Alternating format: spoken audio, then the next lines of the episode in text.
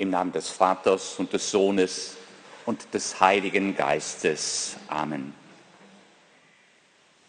Komm, Heiliger Geist, erfülle die Herzen deiner Gläubigen und entzünde in uns das Feuer deiner Liebe. Sende aus dein Geist und alles wird neu geschaffen. Und du wirst das Angesicht der Erde erneuern. O Gott, du hast die Herzen deiner Gläubigen durch die Erleuchtung des Heiligen Geistes belehrt.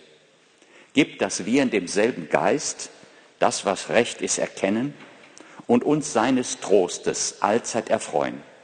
Durch Christus, unseren Herrn. Amen. Herzlich willkommen zu unserem Einkehrnachmittag in der Osterzeit. Ich denke, es ist gut, dass wir mit dieser Anrufung des Heiligen Geistes begonnen haben. Der Heilige Geist, der in der Osternacht am Ostermorgen den toten Leib Jesu im Grab wieder zu neuem Leben erweckt hat. Der Heilige Geist, der bei der Eucharistiefeier die Gaben von Brot und Wein in den Leib und Blut Christi, diesen seinen lebendigen, auferstandenen Leib, verwandelt. Der Heilige Geist, der auch uns in der Taufe zu Kindern Gottes gemacht hat. Komm, Heiliger Geist, erfülle die Herzen deiner Gläubigen. Dieser Heilige Geist, der dann am Pfingsttag auf die ganze Kirche herabkommt. Ja, wir wollen ihn heute Nachmittag auch darum bitten, dass er in unseren Herzen von neuem das Licht des Glaubens der Hoffnung, der Liebe entzünde. Halleluja, singt dem Herrn ein neues Lied, sein Lob erschalle in der Gemeinde der Frommen.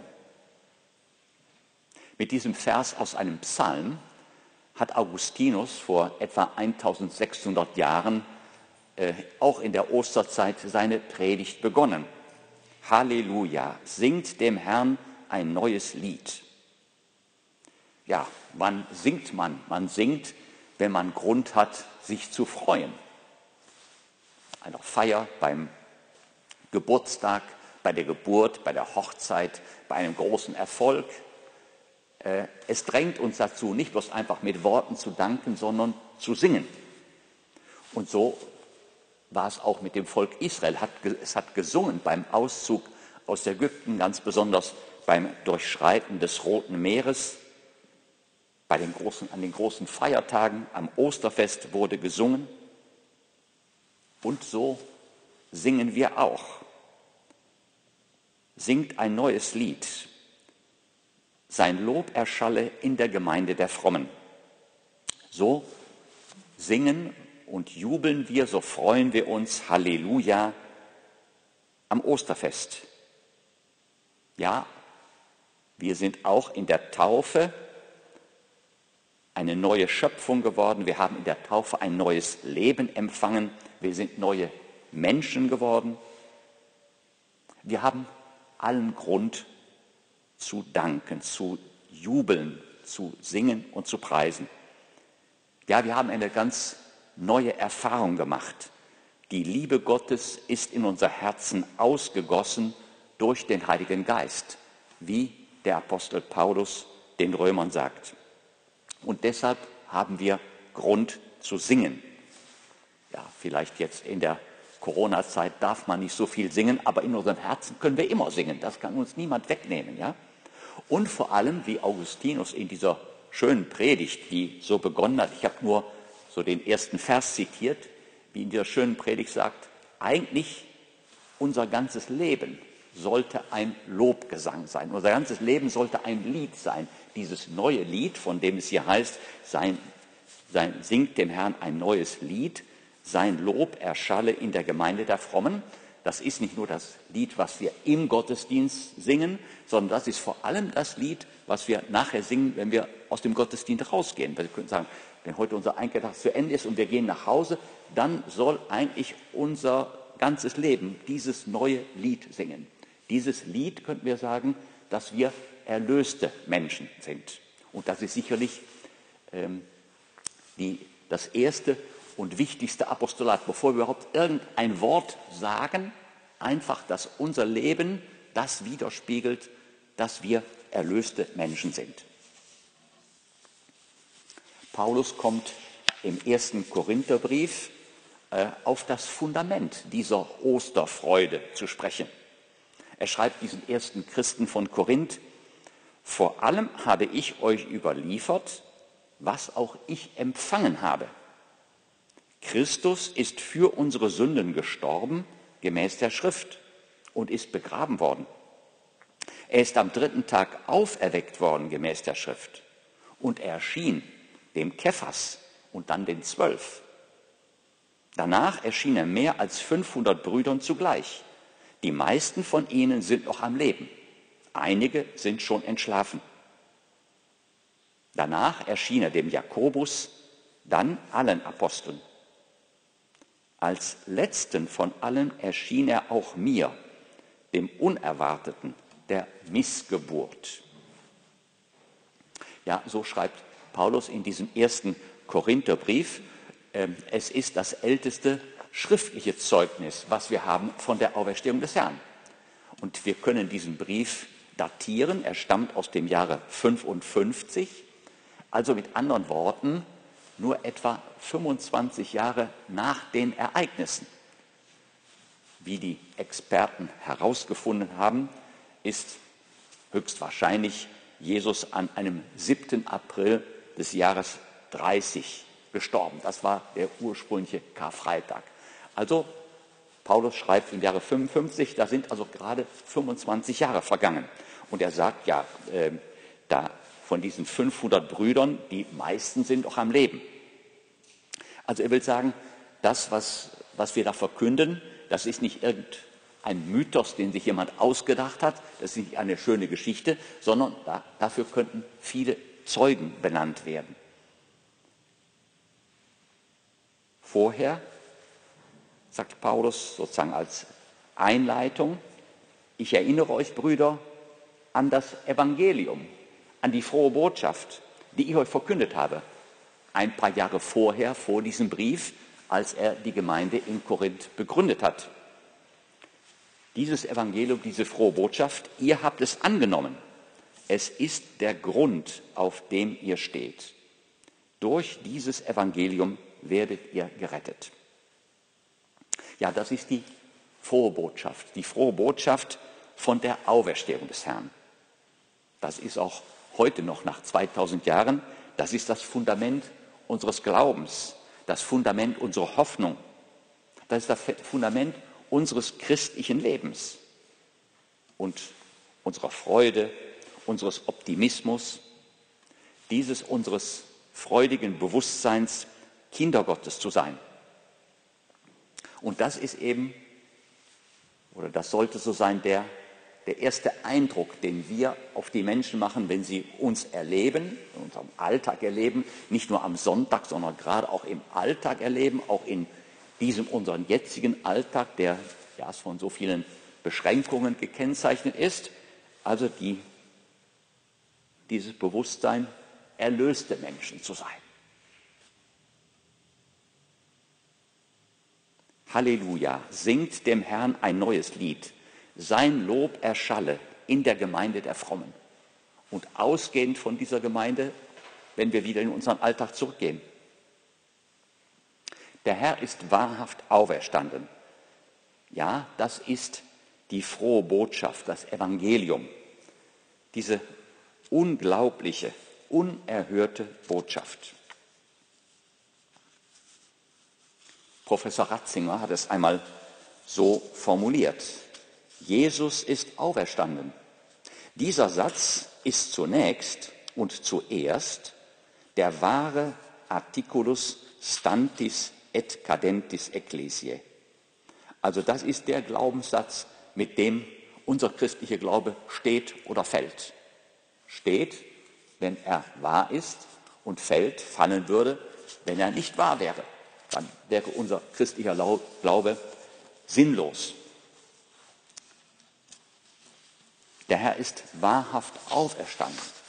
Wir fragen uns heute Nachmittag in dieser Betrachtung, was bedeutet das? Professor Ratzinger antwortet uns, seine erste und ursprunggebende Aussage ist die Botschaft, dass die Macht des Todes, die eigentliche Konstante der Geschichte, an einer Stelle durch die Macht Gottes zerbrochen und damit der Geschichte eine gänzlich neue Hoffnung eingesenkt ist. Dass die Macht des Todes, die eigentliche Konstante der Geschichte an einer Stelle zerbrochen ist. Ja, diese Macht des Todes, die eben unser ganzes Leben bestimmt und vielleicht gerade in diesen Zeiten haben wir, das, haben wir ganz besonders diesen Eindruck, dass er mindestens dieses eine Mal nicht das letzte Wort hatte. Immer wenn ich darüber nachdenke oder davon spreche wie jetzt, ähm, kommt mir in Erinnerung ein Brauch aus meiner Heimat, aus dem Ruhrgebiet. Bei der Beerdigung, im Anschluss an die Beerdigung, findet bei uns die Raue statt, oder das Totenmaler, wie man es nennen soll. Ne? Und mindestens in meiner Jugend wurden nicht nur belegte Brötchen und Kaffee serviert, sondern auch für die Männer auch ein Bier und ein Schnaps. Ne? Man kann sich vorstellen, nach einiger Zeit war die Beerdigung ziemlich lustig. Ne? Das war manchmal natürlich etwas peinlich, aber ich denke vielleicht auch für die Angehörigen, naja, sie konnten mal ein paar Stunden ihre Trauer vergessen. Und in dieser wir, etwas gehobenen Stimmung, da konnte man drauf gehen, dass irgendwann jemand sagen würde, Tja, es ist noch niemand zurückgekommen. Das war dann so, so ein Seufzer, der kam jemand aus dem Herzen. Ne? Und ich, ich wundere mich immer, dass da nie jemand mal aufgestanden ist und hat gesagt, Mensch, das ist doch gerade deswegen, weil wir hier versammelt sind, dass, dass, mal, dass mal jemand zurückgekommen ist. Sonst, warum würden wir uns hier versammeln zum Gebet? Ne? Ja, das ist also das, diese Konstante der Geschichte an dieser einen Stelle zerbrochen wurde. Und damit unserem ganzen Leben eine neue Hoffnung gegeben ist. Der heilige Maria in seiner Osterbetrachtung sagt, Christus lebt. Christus ist nicht eine Gestalt, die vorübergegangen ist, die einmal lebte und dann verschwand und uns nur eine wunderbare Erinnerung und ein ergreifendes Beispiel hinterließ. Nein, Christus lebt. Jesus ist der Emanuel, Gott mit uns. Seine Auferstehung bekundet uns, dass Gott die Seinen nicht im Stich lässt. Ja, das ist die frohe Botschaft auch jetzt in dieser unserer Situation, ja, mit so vielen Beschränkungen, mit so viel Krankheit, Leid und Tod. Jesus lebt. Er ist der Emanuel, Gott mit uns. Er lebt hier ganz besonders in der Kirche, verborgen im Tabernakel. Er lebt auch in unseren Herzen. Wir haben ihn in der Taufe empfangen. Er lebt, wenn wir beten, wenn wir uns an ihn wenden. Er lebt in seinem Wort, im Evangelium. Er ist der Emanuel, Gott mit uns. Das ist die frohe Botschaft, die das ganze Leben der ersten Jünger des Herrn verändert hat. Am Karfreitag erleben wir sie traurig, mutlos, verängstigt. Am Ostersonntag und später dann am Pfingsten erleben wir sie mutig, begeistert, apostolisch. Und diese Wandlung, die ist ausgelöst worden durch dieses Ereignis. Die, diese Wandlung ist ausgelöst worden durch die Begegnung mit dem Auferstandenen. Halleluja, singt dem Herrn ein neues Lied. Sein Lob erschalle in der Gemeinde der Frommen. Diese Wandlung spüren wir ganz deutlich in der Pfingstpredigt, Pfingstpredigt des Petrus. Israeliten, hört diese Worte. Jesus, den Nazoräer, den Gott vor euch beglaubigt hat, durch machtvolle Taten, Wunder und Zeichen, die er durch ihn in eurer Mitte getan hat, wie ihr selber wisst. Ihn, der nach Gottes beschlossenem Willen und Vorauswissen hingegeben wurde. Ihn habt ihr durch die Hand von Gesetzlosen ans Kreuz geschlagen und umgebracht. Gott aber hat ihn von den Wehen des Todes befreit und auferweckt. Diesen Jesus hat Gott auferweckt. Dafür sind wir alle Zeugen. Ja, das ist die Hauptaufgabe, war die Hauptaufgabe der Apostel, Zeugen zu sein. Zeugen vor allem vom Tod und von der Auferstehung des Herrn. Und von dieser diese Botschaft von der Auferstehung und von der Begegnung mit dem Auferstandenen, dafür sind die Apostel Zeugnis. Dafür geben sie Zeugnis. Diese ganz unterschiedlichen Erzählungen, jeder Einzelne erzählt sozusagen aus seiner Perspektive, was er, was sie erlebt hat. Angefangen von Maria von Magdala, Petrus, Johannes, die Emmaus-Jünger. Wir haben es ja vor allem in der Osteroktav im Evangelium immer wieder gehört, hören es jetzt auch in der Osterzeit an den verschiedenen Sonntagen.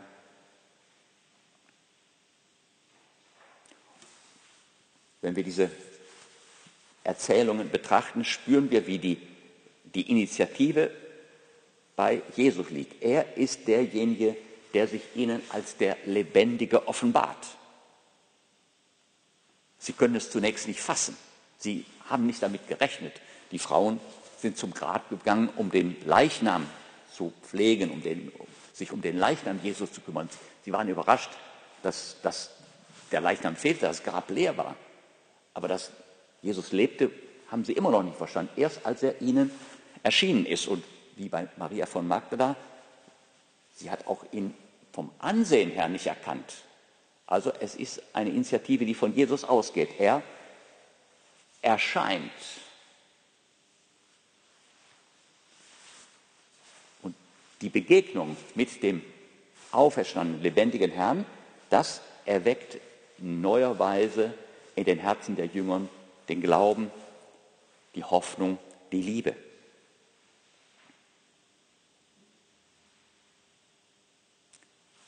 Papst Benedikt in seiner ersten Enzyklika Deus Caritas est, Gott ist Liebe,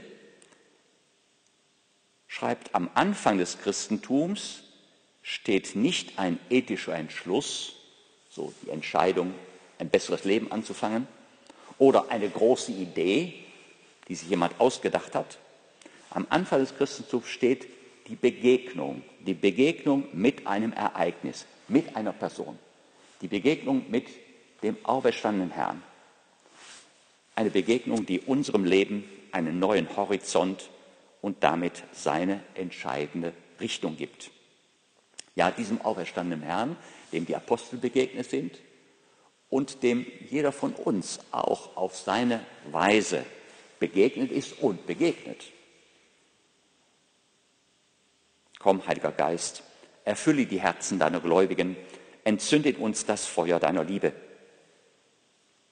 Herr Jesus, du, der Auferstanden, der du gegenwärtig bist in unserer Mitte, verborgen im Tabernakel, verborgen unter der Gestalt des Brotes, zeige dich auch uns als der, der lebt. Da, wo zwei oder drei versammelt sind, bin ich mitten unter ihnen, wo wir gemeinsam beten. Zeig dich uns jetzt in dieser Zeit unseres Gebetes, anschließend gleich in der Zeit der Anbetung. Und zeige dich uns auch anschließend, wenn wir wieder in unseren Alltag hinausgehen, auch in den Menschen, die uns umgeben, den Menschen, für die wir da sind, in unserer Familie, in unserer Umgebung, den Menschen, die unsere Hilfe brauchen. Halleluja, singt dem Herrn ein neues Lied. Sein Lob erschalle in der Gemeinde der Frommen.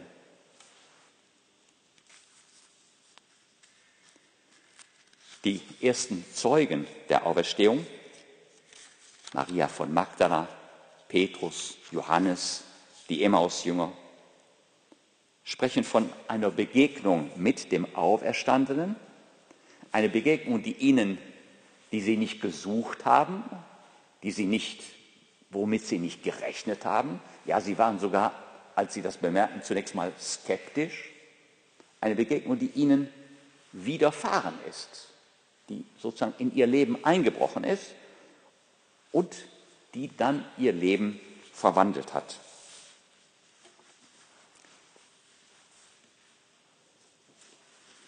So schreibt Johannes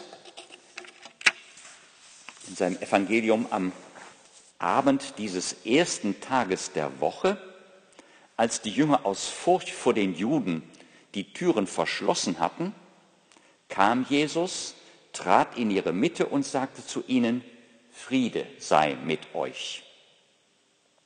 Nach diesen Worten zeigte ihn seine Hände und seine Seite. Da freuten sich die Jünger, dass sie den Herrn sahen. Sie freuten sich und waren gleichzeitig immer noch skeptisch. Ist er das wirklich? Der Jesus muss es zweimal wiederholen. Ja? Und er zeigte ihnen die Hände mit den Malen der Nägel. Er zeigte ihnen seine Seite, seine Füße. Friede sei mit euch. Wie mich der Vater gesandt hat, so sende ich euch.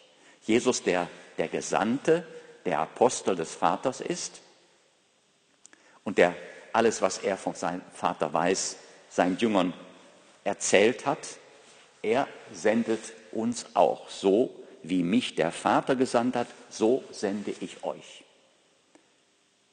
Er haucht sie an, sie empfangen den Heiligen Geist und Jesus sendet sie. Also eine Begegnung, wo wir noch immer die anfängliche Skepsis spüren, eine Begegnung, wo Jesus gegen diese Skepsis gewissermaßen ankämpfen muss und dann eine Begegnung, die diese ersten Zeugen schließlich verwandelt hat.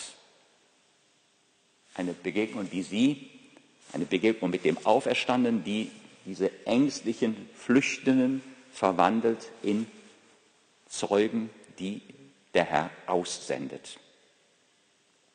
Geht hinaus in die ganze Welt und verkündet das Evangelium allen Geschöpfen. Seid gewiss, ich bin bei euch alle Tage bis ans Ende der Welt. Herr, wir danken dir für deine lebendige Gegenwart unter uns auf vielfältige Weise, ganz besonders in der Eucharistie, aber auch in unserem Herzen. Und wenn wir uns sammeln zum Gebet, spüren wir diese deine Gegenwart bei uns.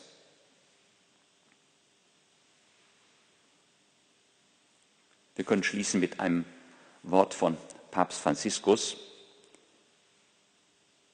aus einem Schreiben von vor zwei Jahren, vor allem an die jungen Menschen. Christus lebt. Man sollte sich oft daran erinnern, denn wir laufen Gefahr, Jesus Christus nur als gutes Beispiel aus der Vergangenheit, als eine Erinnerung zu sehen, als jemand, der uns vor 2000 Jahren mal gerettet hat. Das würde uns nichts nützen. Das würde uns nicht verändern. Das würde uns nicht befreien.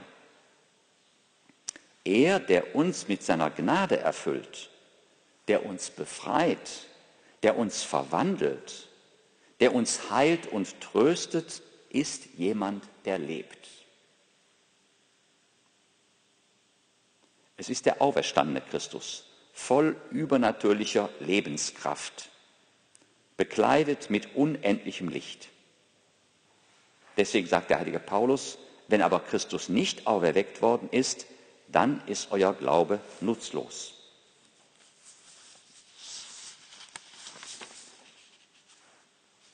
Halleluja. Singt dem Herrn ein neues Lied. Sein Lob erschalle in der Gemeinde der Frommen.